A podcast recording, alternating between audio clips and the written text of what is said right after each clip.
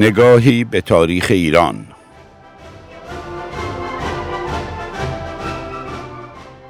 سلسله قاجاریه. فصل هشتم.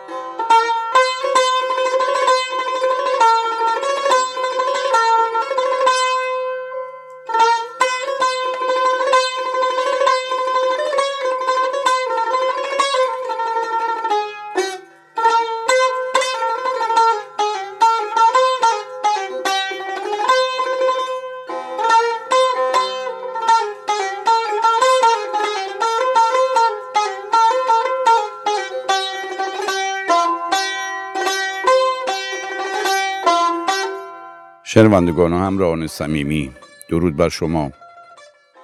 در فصل گذشته به بخشی از دوران سلطنت دراز مدت ناصر شاه که نیم قرن بر کشور فلکزده ایران حکرانی می کرد و خسارات بی حد و حصری از ثمره سلطنت بی حاصلش بر جای ماند اشاراتی داشتیم. ناصر شاه چهارمین پادشاه سلسله قاجار بود که دقیقا در عهد و دوران صنعتی شدن اروپا بر تخت نشست و علا رقم اینکه اولین پادشاهی بود که فرصت و امکان سفر به اروپا و بازدید از مراکز صنعتی و دانشگاهی و توسعه شهری و غیره را از نزدیک پیدا کرد لیکن در عوض تقلید از توسعه صنعتی و بهزاسی شرایط زیست و ابنیه و راه و راهن و بیمارستان و غیره به زواهر هم پرداخت.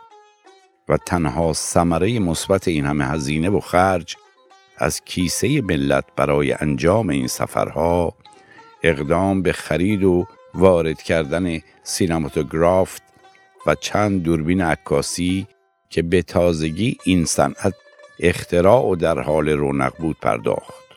این پادشاه نالایق و بی تدبیر صدر اعظم وطن پرست و اصلاح طلب خود را که تنها در عرض سه سال و نیم اقدامات زیربنایی و پر اهمیتی برای آبادانی و بهبود شرایط مردم صورت داد در نتیجه وسوسه و توطعه کثیف درباریان و علل خصوص مادر بلحوث و زشکار خود به قتل رسانید.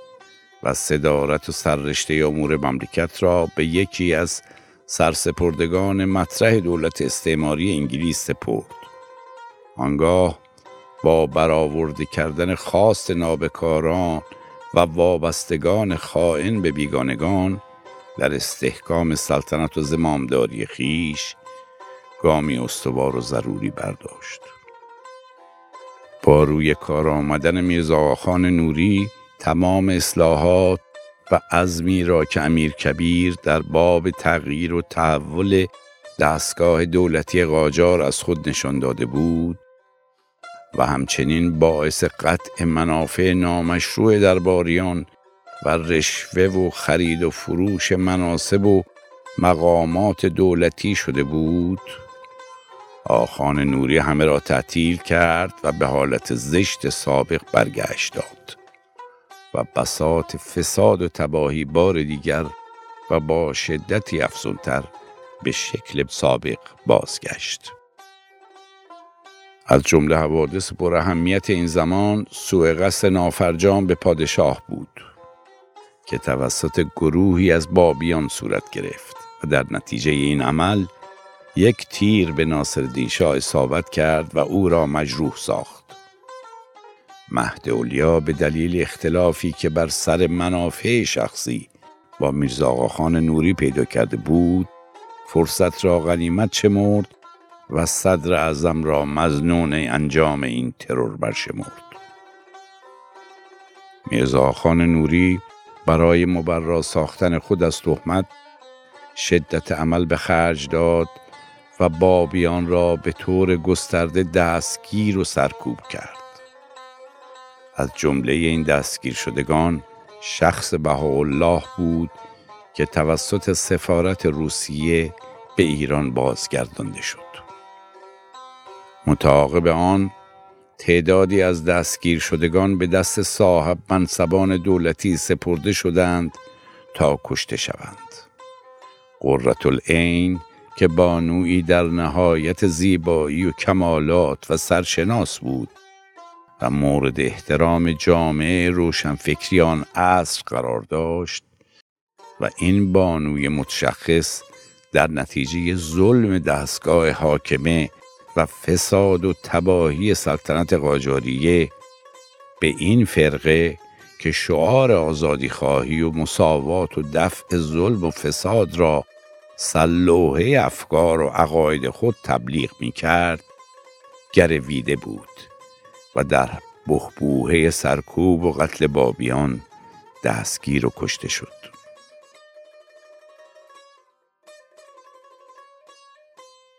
در اوایل سال 1270 هجری قمری اعطای تحت الحمایگی از طرف دولت بریتانیا به رجال ایرانی وابسته و دخالتهای مکرر سفرای بریتانیا در امور داخلی ایران ناصر شاه را بیش از پیش به آن دولت بدگمان ساخت.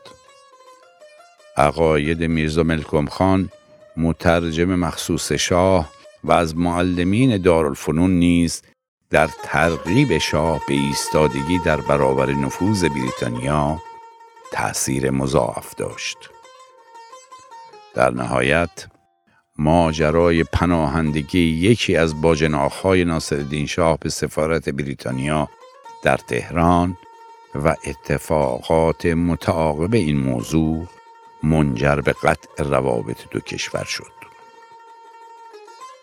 پس از قطع روابط سیاسی ایران انگلستان در سال 1272 هجری قمری ناصر شاه به منظور بازپسگیری حرات و نشان دادن عزم و اراده خود در پیمودن مسیر استقلال و عدم وابستگی به های دول استعماری روس و انگلیس تصمیم به لشکرکشی به هرات نمود. بر همین اساس فرمانی به پنج ایالت ایران ابلاغ کرد و امر نمود. قشون ایالات به سرکردگی عمویش سلطان مراد میرزا سام السلطنه به سمت هرات حرکت کنند. مدتی پس از آغاز معاصر هرات سفیر بریتانیا به ایران اعلان کرد برای استقرار مجدد روابط حاضر به مذاکره است. در پاسخ شاه میرزا ملکم خان را به استانبول فرستاد ولی به دلیل سوابق طرفداری ملکم از فرانسه سفیر بریتانیا به او اعتنایی نکرد. رمضان سال 1272 اولین اختار بریتانیا به دولت ایران ابلاغ شد. بی نتیجه ماندن معاصر هرات و معیوس شدن ناصر شاه از پشتیبانی دولت روس باعث شد که ناصر شاه ابتدا تصمیم به قطع معاصر هرات و بازگشت به خراسان را بگیرد. لیکن میرزا خان نوری صدر اعظم شاه را از این عزم منصرف ساخت و لذا حکومت تصمیم به یافتن حامیان جدیدی برای مقابله یا حل اختلاف با انگلستان شد. به همین منظور فرستادگانی همراه با هدایایی ارزشمند به دربار ناپلئون سوم جهت کسب حمایت او اعزام شدند. همزمان شاه تلاش کرد با ایالات متحده آمریکا پیمان دوستی ببندد و به این طریق اهرب فشاری برای حل اختلاف با انگلستان کسب کند. تقاضای کمک مالی از آمریکا بی نتیجه ماند. در این زمان اختار دوم انگلستان به دولت ایران ابلاغ شد و دولت بریتانیا اقدام به تصرف جزیره خارک نمود. شرایط سنگین بریتانیا برای برقراری صلح شامل عزل میرزاخان نوری از صدارت و واگذاری بندر عباس به انگلستان به سفیر ایران در فرانسه ابلاغ گردید. دو هفته بعد از این حوادث سپاه ایران هرات را تسخیر و به تصرف درآورد. تقارن سفر خوشایند فتح هرات برای پادشاه با اطلاع از خبر ناگوار مرگ ولیعهد وضعیت آشفته ای در ذهن پادشاه بر جای گذاشت و امین الملک سفیر ایران در فرانسه که مدتها منتظر دریافت دستور پادشاه برای آغاز گفتگوهای صلح با انگلستان به سر می برد از این فرصت استفاده کرد و با فرستادگان بریتانیا وارد مذاکره شد. دولت بریتانیا که نیروهای جنگی خود را در جنوب کشور مستقر کرده بود با پشگرمی بر شرایط سنگین پیشین خود پافشاری نمود. ولی شاه نیز به پوشگرمی فتح هرات به امین الملک پیام داد که تسلیم خواستهای بریتانیا نشود. در این هنگام بریتانیا به پیشروی نیروی دریایی خود به جزایر و جنوب ایران دست زد و نیروهای بریتانیایی بندر بوشهر و نواحی اطراف آن را اشغال کردند و بدون روبرو شدن با هر گونه مقاومتی پیشروی خود را در خاک ایران ادامه دادند. ناصر شاه به دلیل توهی بودن خزانه خود را برای آماده کردن نیروی جهت مقابله با بریتانیا ناتوان دید. و لذا حاضر به صلح شد و الملک را به فرانسه فرستاد و معاهده پاریس را با دولت بریتانیا به امضا رساند که به موجب آن ایران ملزم شد از تمامی ادعاهای خود نسبت به هرات چشپوشی کند و تسلط ایران بر مناطق تحت مالکیتی خود را در غرب افغانستان برای همیشه از دست داد. به یاد داشته باشیم که امیر کبیر صدر اعظم وطن پرست این پادشاه بیخرد. اولین اقدامی که صورت داد تشکیل و سازماندهی ارتشی منظم و مجهز بود. چون تهدیدات همیشگی همسایگان متجاوز و دول استعماری زیاد خواه را در نظر داشت. لیکن با شهادت او میرزا خان نوری صدر اعظم بعدی انحلال ارتش سازماندهی شده را رسمیت داد و موضوع منتفی گردید. شاه مغموم و شکست خورده و افسرده به یک باره و در نتیجه ملاقاتی اتفاقی و غیر منتظره با بانوی زیبا و متفاوت ماجرای تهاجب و تسخیر بخشی از مناطق کشور توسط انگلستان و عوارض متعاقب آن را کاملا از یاد برد. و یک دل نه دل دل بسته و عاشق این دختر جسور که نامش جیران بود شد و افسردگیش به اتمام رسید.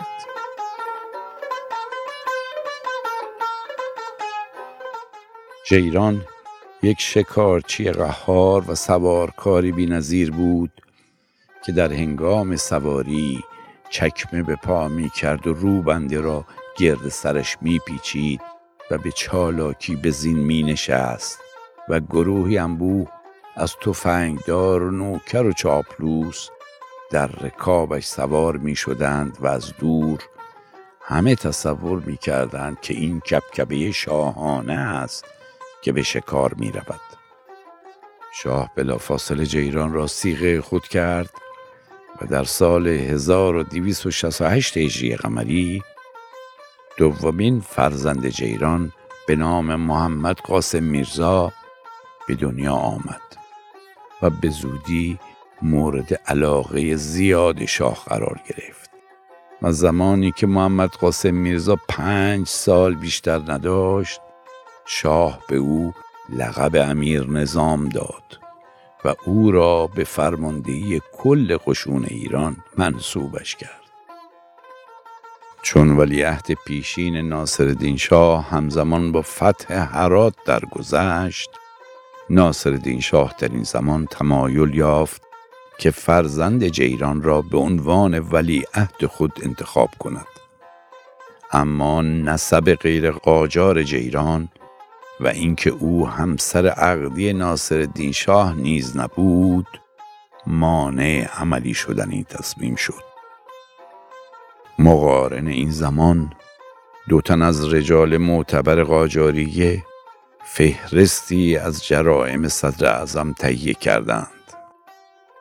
جیران که می‌خواست نوری را وادار به پذیرش ولیعهدی پسرش کند با آنان هم دست شد و مأموریت یافت تا فهرست جرائم را به نظر شاه برساند. جیران بخش کوچکی از جرائم نوری را به شاه عرضه کرد و مابقی را برای تحت فشار قرار دادن نوری تا رسیدن به توافق نهایی در خصوص ولیعهدی محمد قاسم میرزا آشکار نکرد. پس از این واقعه نوری جیران را به باغ خود در نظامیه دعوت کرد و به او قول داد تمام تلاشش را برای ولیعهدی امیر نظام به کار ببندد. با حمایت نوری از جیران مهد اولیا که مخالف جدی ولیعهدی امیر نظام بود از او رو گرداند. لیکن سرانجام در محرم 1274 ولیعهدی امیر نظام رسما اعلام شد. چندی بعد امیر نظام بیمار شد و مخالفین چنین شهرت دادند که نوری ولیعهد را مسموم کرده است و جیران و شاه را بار دیگر به نوری بدگمان ساختند. امیر نظام تنها یک هفته پس از ولیعهدی جان سپرد و ناصر شاه را در اندوه عمیقی فرو برد تا جایی که به گزارش پولاک سفیر انگلیس در دربار شاه از شدت اندوه از خود بی خود شده سر به دیوار میکوفت و چند روز لب به غذا نزد.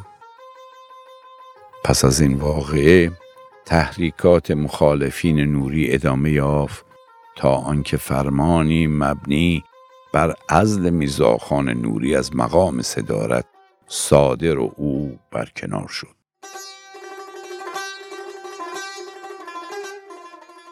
از عجایبان که با وجود عشق و وابستگی شدیدی که ناصرالدین شاه به جیران داشت و سر تا سر ساعات و اوقات پادشاه در معاشقه و معاشرت با این یار زیبا میگذشت به ناگاه و در تاریخ جمادی الاول سال 1276 هجری جیران بیمار شد و اتباب بیماری او را سل تشخیص دادند.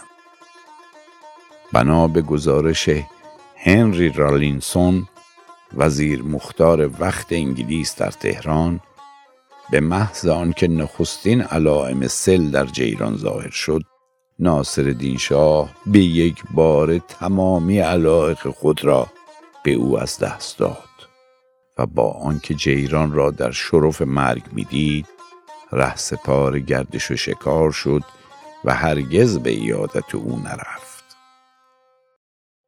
جیران در همون سال 1276 بر اثر بیماری درگذشت و شاه حتی در خلال خاک سپاری و ایام عزاداری جیران در پایتخت نماند.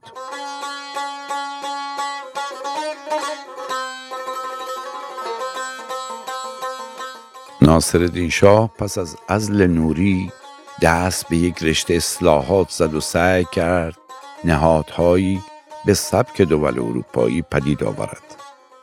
به موجب فرمان پادشاه که در 23 محرم 1275 در روزنامه وقایع اتفاقیه چاپ شد کارهای دولت بین شش وزارتخانه یعنی داخل امور خارجه جنگ مالیه عدلیه و فواید عامه تقسیم شد.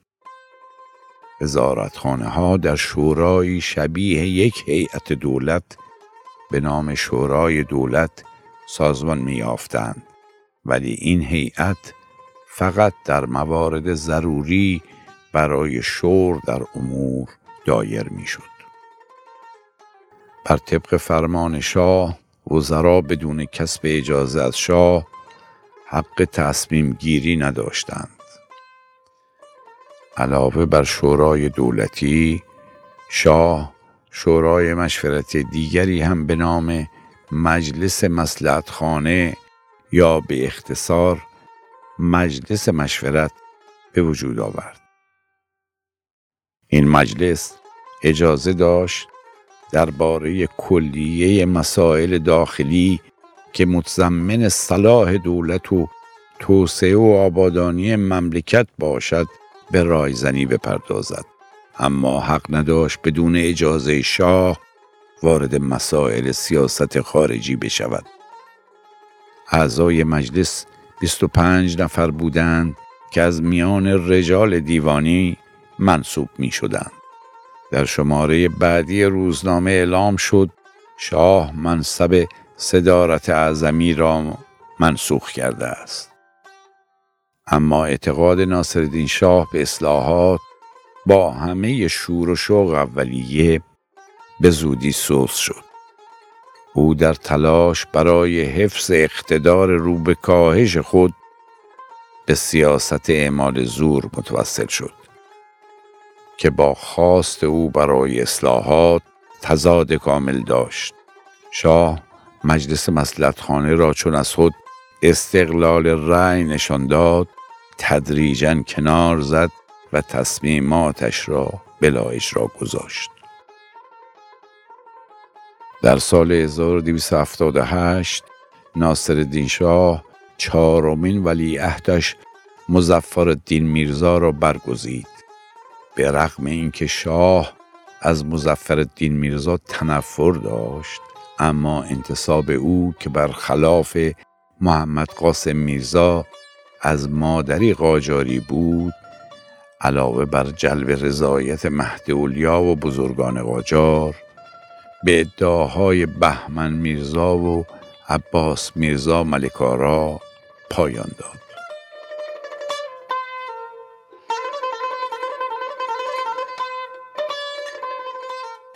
در تابستان 1277 قحطی برای نخستین بار در مقیاس وسیع در ایران پدید آمد.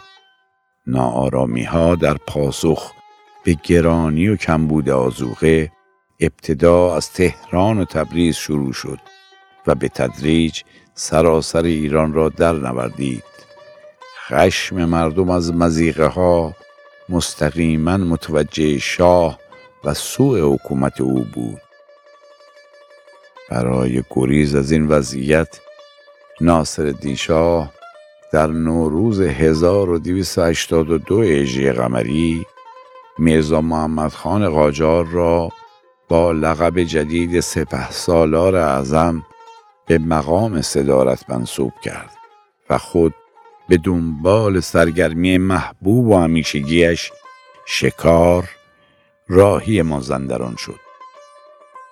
اما در قیاب شاه نارامی ها دیگر بار شدت گرفت او ناچار بازگشت و برای بار دوم مقام صدارت را باطل اعلام کرد و ترتیبات پیشین را برقرار ساخت. در سال 1287 هجری قمری ناصر شاه قصد زیارت عتبات کرد و به همین منظور میرزا حسین خان مشیر و دوله وزیر مختار ایران را در دربار عثمانی باعث مقدمات سفر شاه را فراهم آورد. مشیر و دوله در عراق و در همه جا در کنار شاه حاضر بود و هرگاه مجالی میافت از لزوم اصلاحات با شاه سخن می گفت.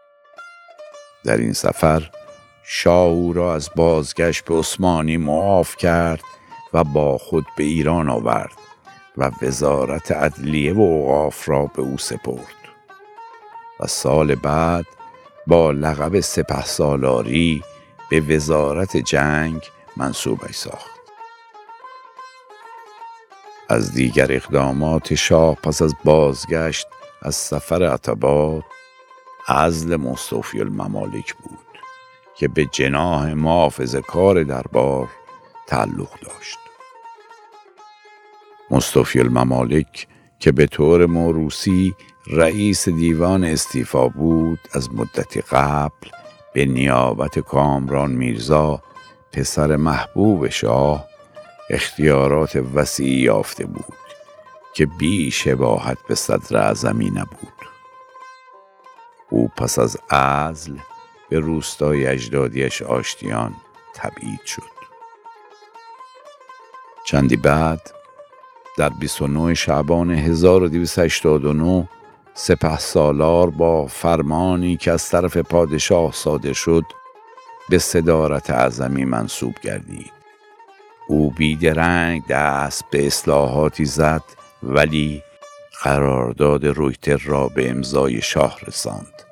که به موجب آن امتیازهای متعددی از جمله بهره برداری از تمام معادن ایران به یک سرمایهدار بریتانیایی به نام پل جولیوس رویتر واگذار شد.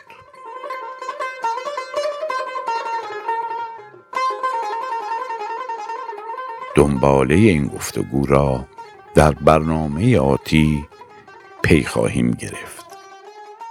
شاد و تندرست باشید.